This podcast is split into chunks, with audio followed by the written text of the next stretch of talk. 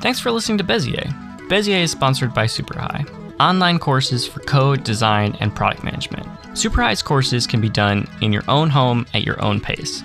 I've been a SuperHi student since 2017 and have gone from being a designer feeling alienated by the should designers code discourse to building my own sites and now even selling web design services. My favorite part of SuperHi is the community of learners. As a SuperHi student, you're added to this huge community of all the other SuperHi students. It's filled with inspiring people from all over the world in all different places in their careers. I've gotten work there, I found podcast guests there, and even made in person friends, all because of SuperHi. It's easy to get started. There's an online code editor. You can do it on your own schedule. There's built in community of learners. It's got everything you need. Start learning to code, design, or product manage today at superhi.com. I like to have guests introduce themselves. Could you share a bit about yourself? Hi, my name is Liz Wells. My pronouns are she and her, and I'm a senior product designer at SuperHi. I'm also the co founder and designer at Desk Lunch, which is a weekly newsletter for folks marginalized genders in the creative community. Previously, I was at Stink Studios as a UX designer for five years. And also, I'm usually based out of Brooklyn, New York, but currently I'm staying with family in Eastern Maryland. And what do you do outside of work? Um, well, usually it was like traveling and living, laughing, loving with friends, but uh, can't really do a lot of those things now. So right now I've really gotten back to my roots with uh, playing a lot of video games. I've been playing a lot of, of course, Animal Crossing, Stardew Valley, and Breath of the Wild. And then I got a, a impulse bought a PS4, even though a new one's coming out soon. But I was like, you know what? I'm going to get a lot of mileage in this bad boy. And I replayed Fallout 4, which came out a few years ago. So I've been I've been going back to my my seven year old self and playing a lot of video games. I love it.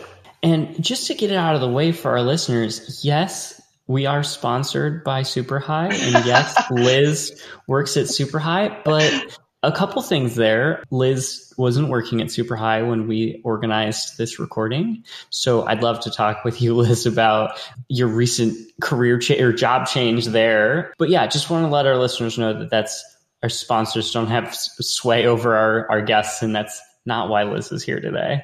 Yeah, so I joined SuperHi about this is my fourth week, so about a month ago. Previously, like I said, I was at Stink Studios for five years as a UX designer. And um, I made the pivot from UX to product design really consciously. It was, I thought about it looking at the calendar now for about a year over a year i was realizing that like as i wanted to start started to consider leaving stink i wanted to make a conscious move of what to do next and i didn't want to be the same i think i did a really good job as a ux designer at stink and i'm really proud of all the work that i did and i didn't want to just go somewhere else and do the same thing over and over and kind of feel like you're in a groundhog's day and you know it's the same thing over and over but just different teammates and different clients. I wanted to do actually different work. So that's why i started to look into in-house product design because i also really wanted to be able to be closer to the stakeholders and the decision makers and actually have a say when it comes to the product as opposed to just being very reactionary on the the agency side and just doing what someone hired us to do. Um, so that's what kind of led me to being in house and product design. But of course, looking for jobs in COVID is uh, not easy, and I don't recommend it if you don't have to do it. But obviously, it worked out in the end, and it was a really interesting journey to get here. Yeah, congratulations on your new role. Maybe could you talk a little bit about the unique challenges of job searching during COVID? Because I can't I can't imagine it's easy, and I'm uh, I'm I feel bad for everybody that was you know just out of school or just on the job hunt right now or unfortunately laid off. So yeah, what, what's what's sort of different about it? I think what's different from what I've been able to observe is that a lot of it is not your fault. Like if you get rejected or if a lead fizzles out, you know the classic just job search angst. I think of a lot of emails I were I was getting was about just we lost the budget or we just can't hire this role anymore. And I think being able to accept like, hey, that's okay, it's out of my power. This is also a relationship that you're building. And if they can't afford you, if they just don't have the ability to add you onto the team, it's not your fault. It's just purely a matter of circumstance. So I think being kind to yourself about that, but also not just going about it in a panicked way. I think it's I mean, I remember when I was graduating college and you know, you apply to a million places and you get one interview and you're like, this is this is it. Like I'm gonna this is my job now. Um, and I think just approaching your next role with a purpose and kind of going in with goals and what you want to accomplish instead of just kind of flinging yourself headfirst and then you wake up, you know, years later and you're like, oh, what did I get out of this role? Did I actually get meaningful skills to take on to the next one? Or have I just been sleepwalking for a few years? Now, Liz, you said something that I think might lead to one of the more controversial questions I've ever asked on this show is you moved from UX design to product design. And now mm-hmm. I think that the controversial part is how to define those. And I think a lot mm. of people see them as synonymous. How do you define those? Not to get anyone angry if they disagree with your definitions, but I'm curious what the difference is enough that it was such a switch for you. Mm, a very spicy question. Thank you. Uh, I think it's it's tough because I had the context of UX at an agency and at a not a super product focused agency. So what I mean by that is at Stink, of course, we did do product work every now and then, but it was mostly a lot of marketing sites and dot coms and things you wouldn't consider as like classic air quotes product. So my experience with UX at Stink was very much being a part of the strategy phase and then going into the UX phase. So meaning sitemaps, user flows, personas, uh, wireframing, prototyping, and that. And then that's where my role would end. So I think that's where it differs from product design, where product design, you're more, I hate this term, but more of a full stack designer, where you're able to take things from start to finish. While at an agency, UX design is you're very much pigeonholed into this one area. So that to me is the difference. Obviously, when I started my job search, I noticed that everywhere treats UX differently. And I think that's one of pain points one could say of being a UX designer is it's hard to move between different places because everyone defines it differently and your tasks are never the same. Uh, so that's what makes it tough. And that's why we're having these conversations is because it ux appeared so organically in the field that it was never really defined like a graphic designer is or a brand designer. So that's why, you know, Work and Co can treat a UX designer one way while Stink treats it another and Wayno, you know, it, it, it really ranges based on the companies and also just the needs and the type of agency you're working for. Yeah, absolutely. Well, thanks for sharing your definition, and uh, nobody jump into Liz's replies with uh, any defense or argument there, because I, I, agree. Everyone sort of defines UX design differently, and um, uh, when I was at Figma, one of my projects was doing the design dictionary. And there was an effort that I started to create sort of a page to define all the different designer roles. And um, we went down such a rabbit hole internally that we never launched it. so, my understanding is you have a, a BFA in graphic design. Is that true? Yes. Yes. Wow, you're the only person to ever ask that. yeah the the further I get away from university, the more I realize that people don't particularly like need to know what you studied or if you have a degree at all. But you know, everyone's mileage may vary. But I'm curious how like it, I don't know about you, but in when I was at university, there wasn't a single program for UX mm. design for what we would modernly call product design. It was you know I graduated pre a lot of the current tech environment. So I'm curious if like you feel prepared at all from your graphic design degree to move into these different sort of um, areas and concentrations in design that that might not have been taught at university. Yeah, that's very real. I think I I agree.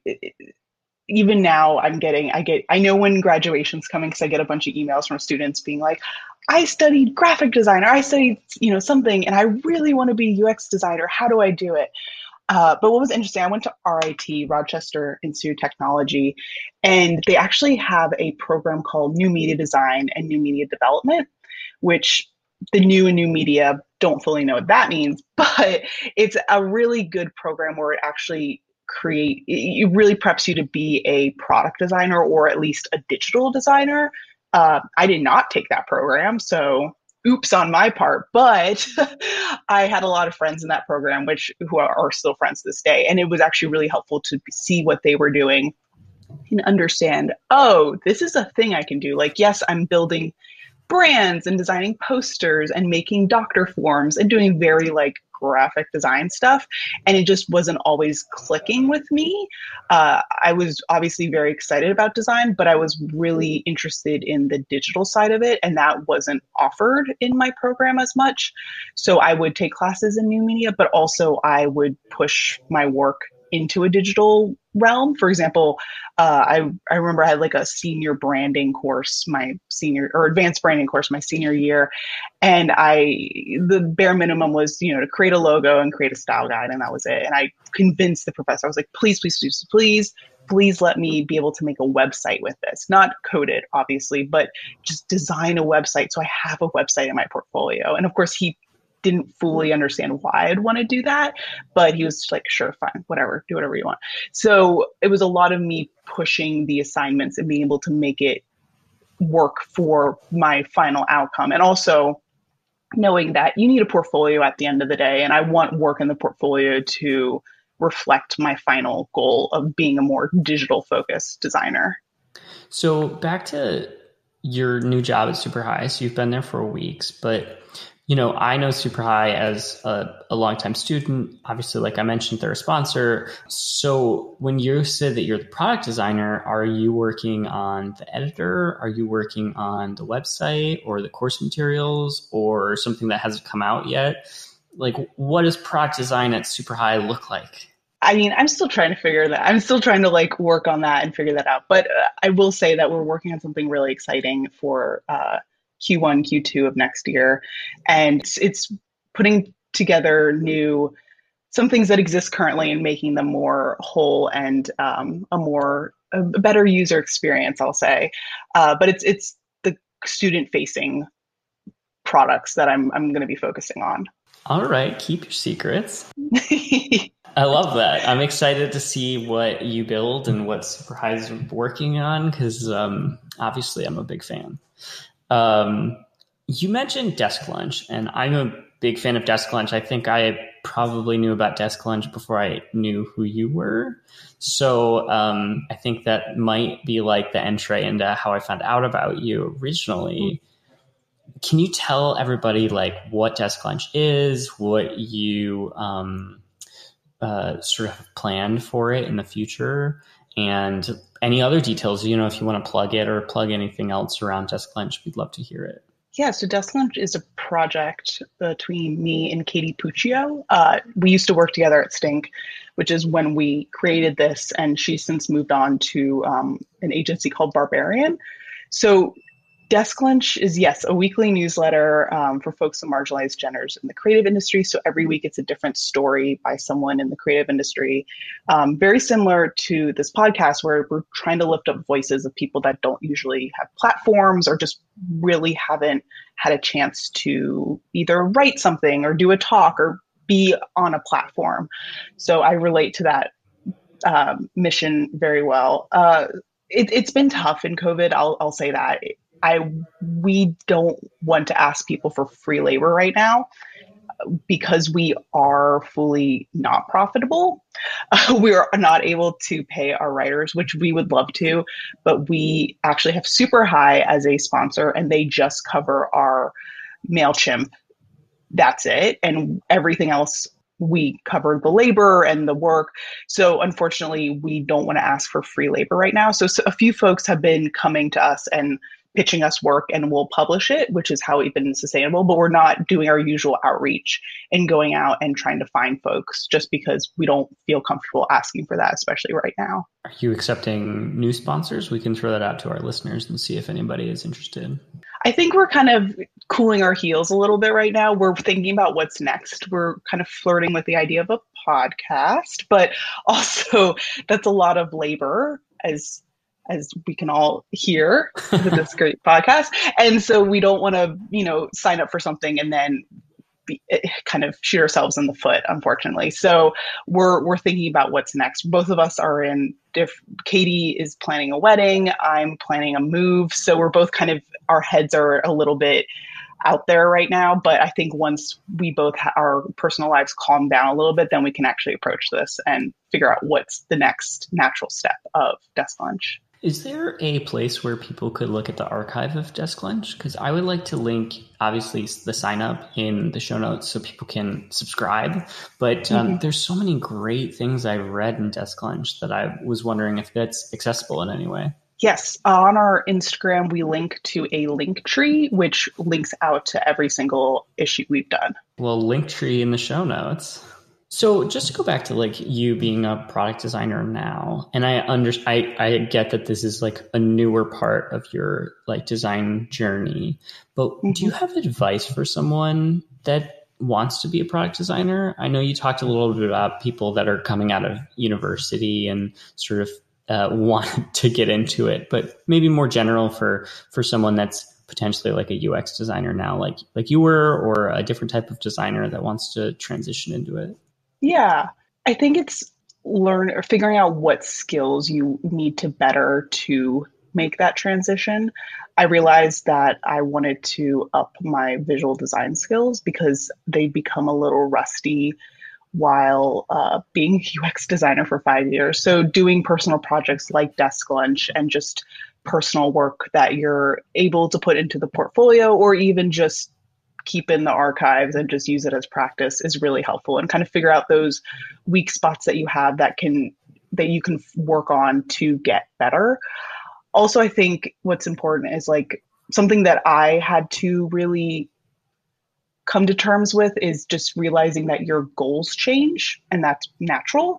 Uh, I mean, we're talking in 2020, like all goals are off, but it, like thinking back to when I first started at Stink and I, I was so, my identity was so entwined with being a UX designer. And when I started to, uh, when that started to chip away, it was, it was a lot of, it was tough because it really i really was like this is it. Like this is this is liz and this is how it's going to be and this is who she is and she's great.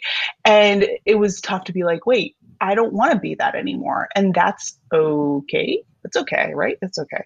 So it was a lot of just thinking about it and being okay with hey you're not going to be at stink anymore. Hey you're not going to be a ux designer anymore. And that's okay. And it's the natural evolution. So I think allowing for yourself to change and learn new skills, but also just be open to the fact that like your goals are a constantly moving object and it's okay if what you thought when you were just graduating college isn't what you are, you know, five, six years out from college. I think that is really great advice because it is true. Like the amount of times that, and for me, it wasn't as much as my goals as what I would call like my no list. Like there were so many things I'd be mm-hmm. like, I would never do that, or I have no interest in that kind of work. Or, mm-hmm. and it's amazing how that changes over time. Like I've really personally experienced that so much. I for such a long time I never thought I'd want to be a freelancer and then I did that and mm. for such a long time I didn't think I'd want to manage and now I do that so like um, yeah I, I guess that's not goals necessarily but um, I like the spirit of like challenging that you don't have to make those decisions set in stone yeah and there was a period I like I thought I hated product design. Like I was such a hater. also, I was a hater of like working remote and now look at me. But like it was just because I wasn't set up for success in those scenarios and I didn't acknowledge it or realize it at the time. And now looking back, I'm like, oh, what I was doing wasn't, yes, it was technically product design, but it was product design from maybe like an agency point of view and that's not you know it's not like what it is now or how i'm experiencing now. It's completely different. So i think just able to be reflective and be like oh no that wasn't actually the best example of that or working remote when you're waiting for your super to fix your sink isn't working remote. It's you working from home for a day and the rest of the team's in the office. And of course, they're going to forget to dial you in. Like, that's not how actually working from home works. So I think just, yes, being open to change and also being able to look back and think not critically, but able to really digest like what has happened and why you think you might not like it. I think that's really interesting that you were an anti remote work person. I would love to hear more about like because from the outside looking in, SuperHi does remote work very well, and having mm-hmm. like a mm-hmm. fully distributed team is my understanding. So, what's that culture been like for you as a as a change? Because was Stink Studio all in person? Yes, pre COVID, all in person, all yes, in an office, and then obviously when COVID happened or has been happening, we went remote, and that adjustment was tough because when you're used to seeing each other every day and you know just tapping someone on the shoulder and being like hey do you have that file? or you know can you link me to that? It's very different when you have to slack people. And when your culture is very meeting heavy it's it's a tough adjustment when you know you you yes you feel meetings when you're in the office but when you're sitting at a desk all day and not moving between conference rooms you really feel meetings. So moving from stink to SuperHi, like I, I, told Rick this. I was like, I'm having culture shock right now. like, I like what is happening?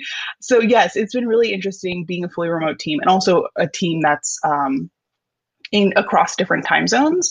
Which I've like, I, I'm I'm obviously it's week four. I'm still getting better at this, but being better at writing things down and leaving notes and kind of leaving a paper trail. Uh, I'm used to just everything being meeting based or just kind of quick conversations as opposed to actually leaving documents. And Super is very document and note heavy, which I really like. Uh, I think it's really healthy because it kind of ties up those loose ends in your brain and you can actually archive them instead of just letting them fly around in your head and then you wake up in the middle of the night and you're like, I need to do that wireframe. Um, so it's been really nice to feel like everything's documented and organized and it, it has a place.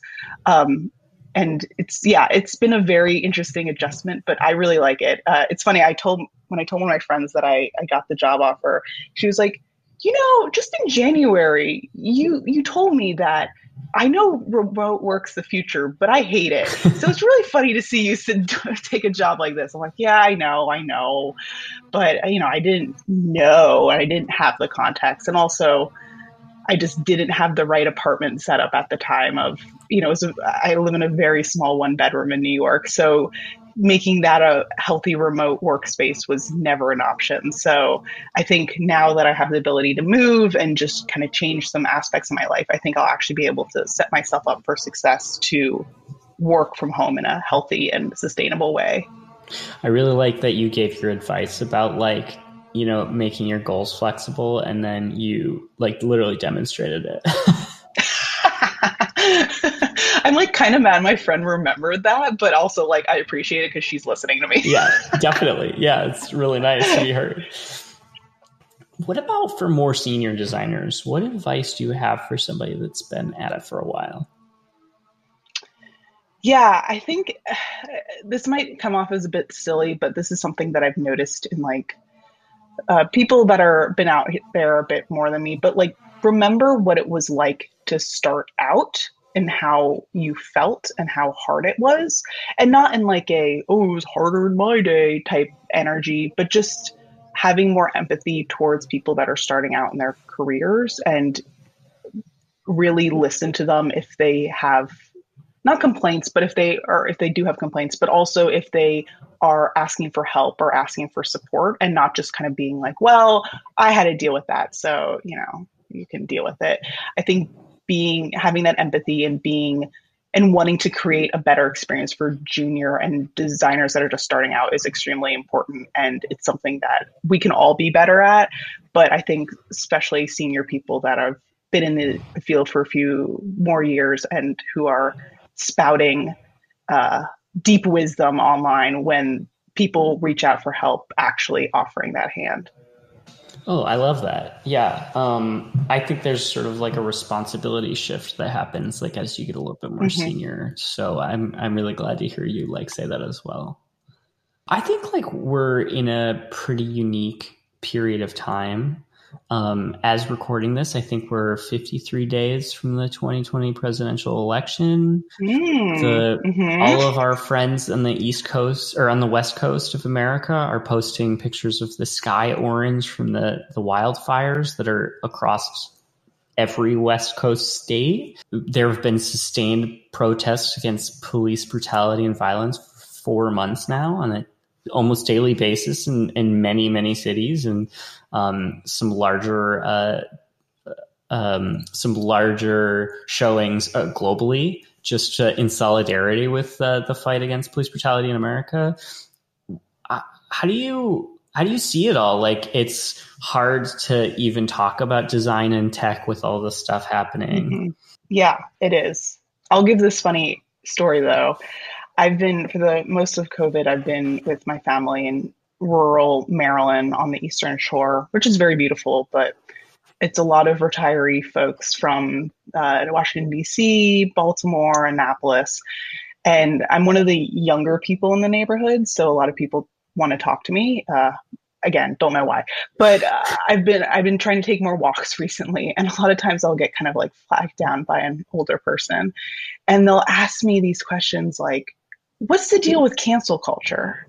And they'll go into this diatribe of like, I'm I'm 90 years old. Like what what's the deal with and so I'll have to like slowly explain to them. Or the one that I've been getting a lot is why is there so much crime in New York? And it, it's been really interesting because they want to understand this stuff, but they just don't have anyone to ask about. And I'm not saying like go talk to your elderly neighbors. I'm not saying that, but it's just been a really interesting thing to observe and experience as someone that usually lives in New York and is surrounded by like mostly liberal, very liberal people, and then going to a neighborhood that's very mixed. It's been interesting that people are hungry and trying to like ask these questions, but also when I push back and tell them um, about Black Lives Matter and why it's important and why you need to listen, they kind of it ruffles their feathers a little too much. But yeah, it, it's hard to talk about rectangles right now. I'll, I'll say that. yeah. But I think also like if, if you're a white person listening, like first of all, hi,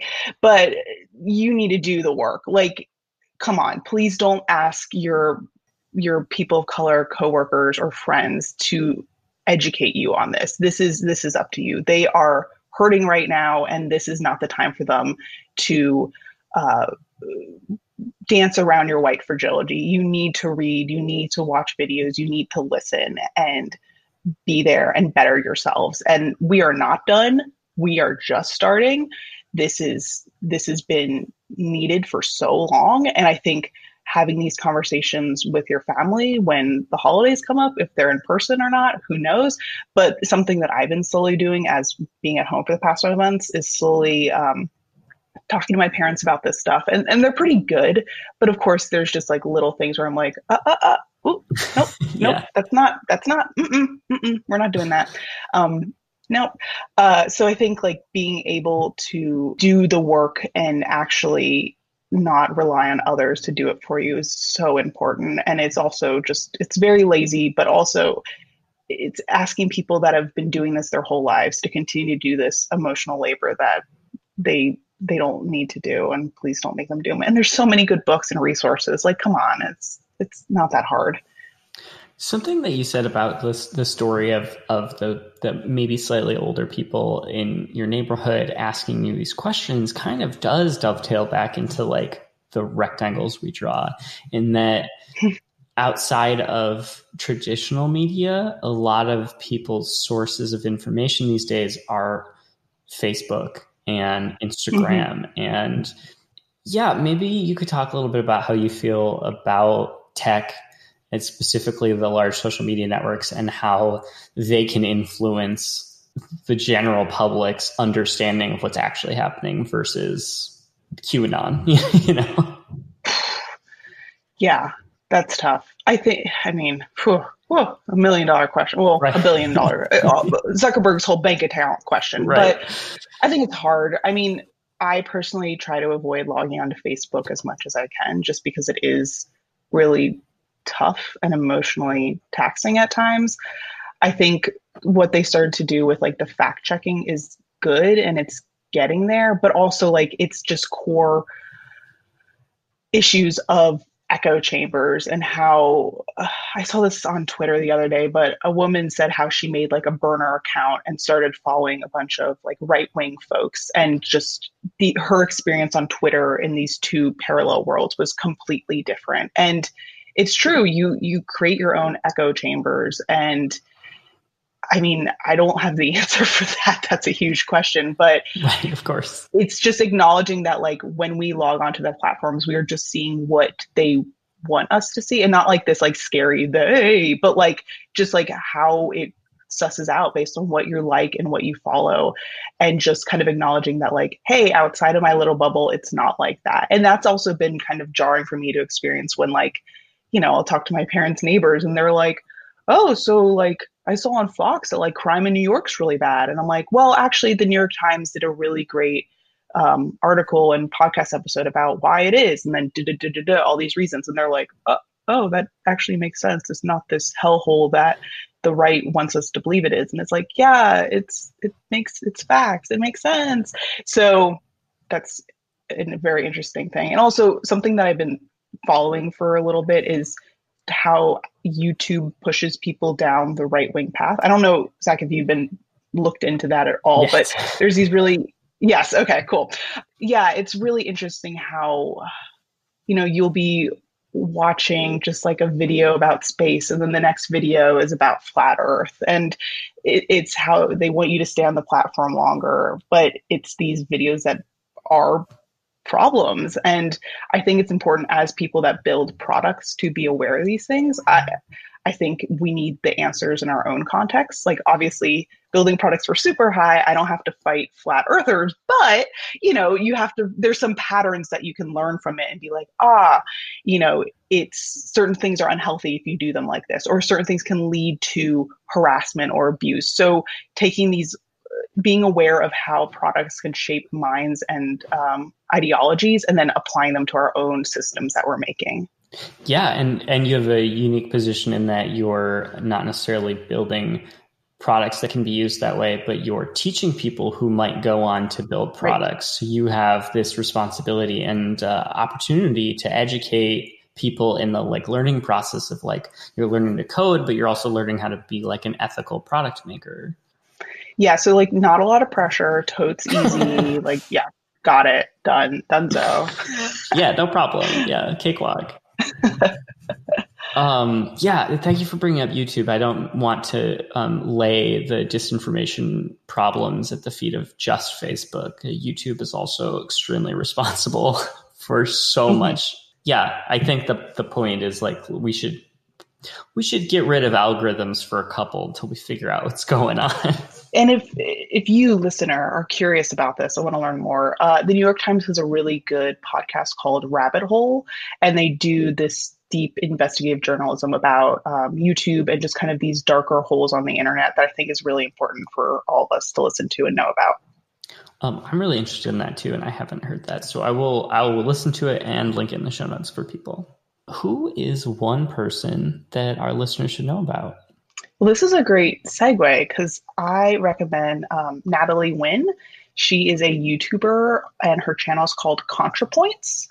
Her videos cover topics around gender and race and ethics, philosophy, politics. She's an ex philosopher, so her stuff is really well researched and really interesting and also just beautiful. She spends so much time doing set design and costume design. Um, it's her channel really focuses on counter arguments to right wing political arguments, so it's very timely, and I really recommend her. She just did a really great video about justice where she kind of did a deep dive on how police use the Punisher, the comic book logo as a kind of part of their identity and kind of breaking that down and it, she's she's very enjoyable and her topics are really really timely for us right now. I am so glad you brought up Natalie and ContraPoints because it's actually the point that I articulated in my head talking about YouTube's responsibility and your point mm-hmm. about YouTube's like recommending right wing things is I watched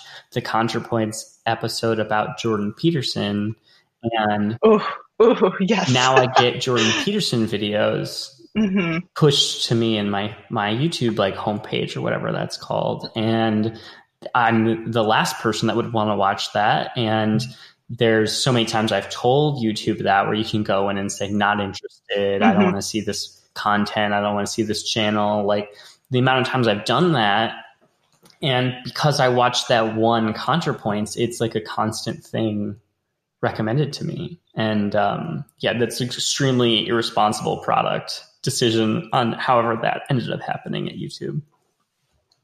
But and I'm assuming, of course, you watched all his videos now. Luckily, I've never seen any of them, but uh, and I intend to keep it that way. what about books? What do you think everyone should read? So, in spring of this year, I started reading Severance by Ling Ma. Have you heard of it? I have heard of it. I have not read it yet. Okay. It's it's been kind of like stuck in my head ever since I read it. It's a little too on the nose. So if you're I read it kind of in the the we're still in the thick of it, but like in the early thick of it of COVID. And it's about a virus that takes over the world and basically kind of turns people into the zombie like state. And this woman who's still working in New York, still going to work, and just how she approaches the apocalypse.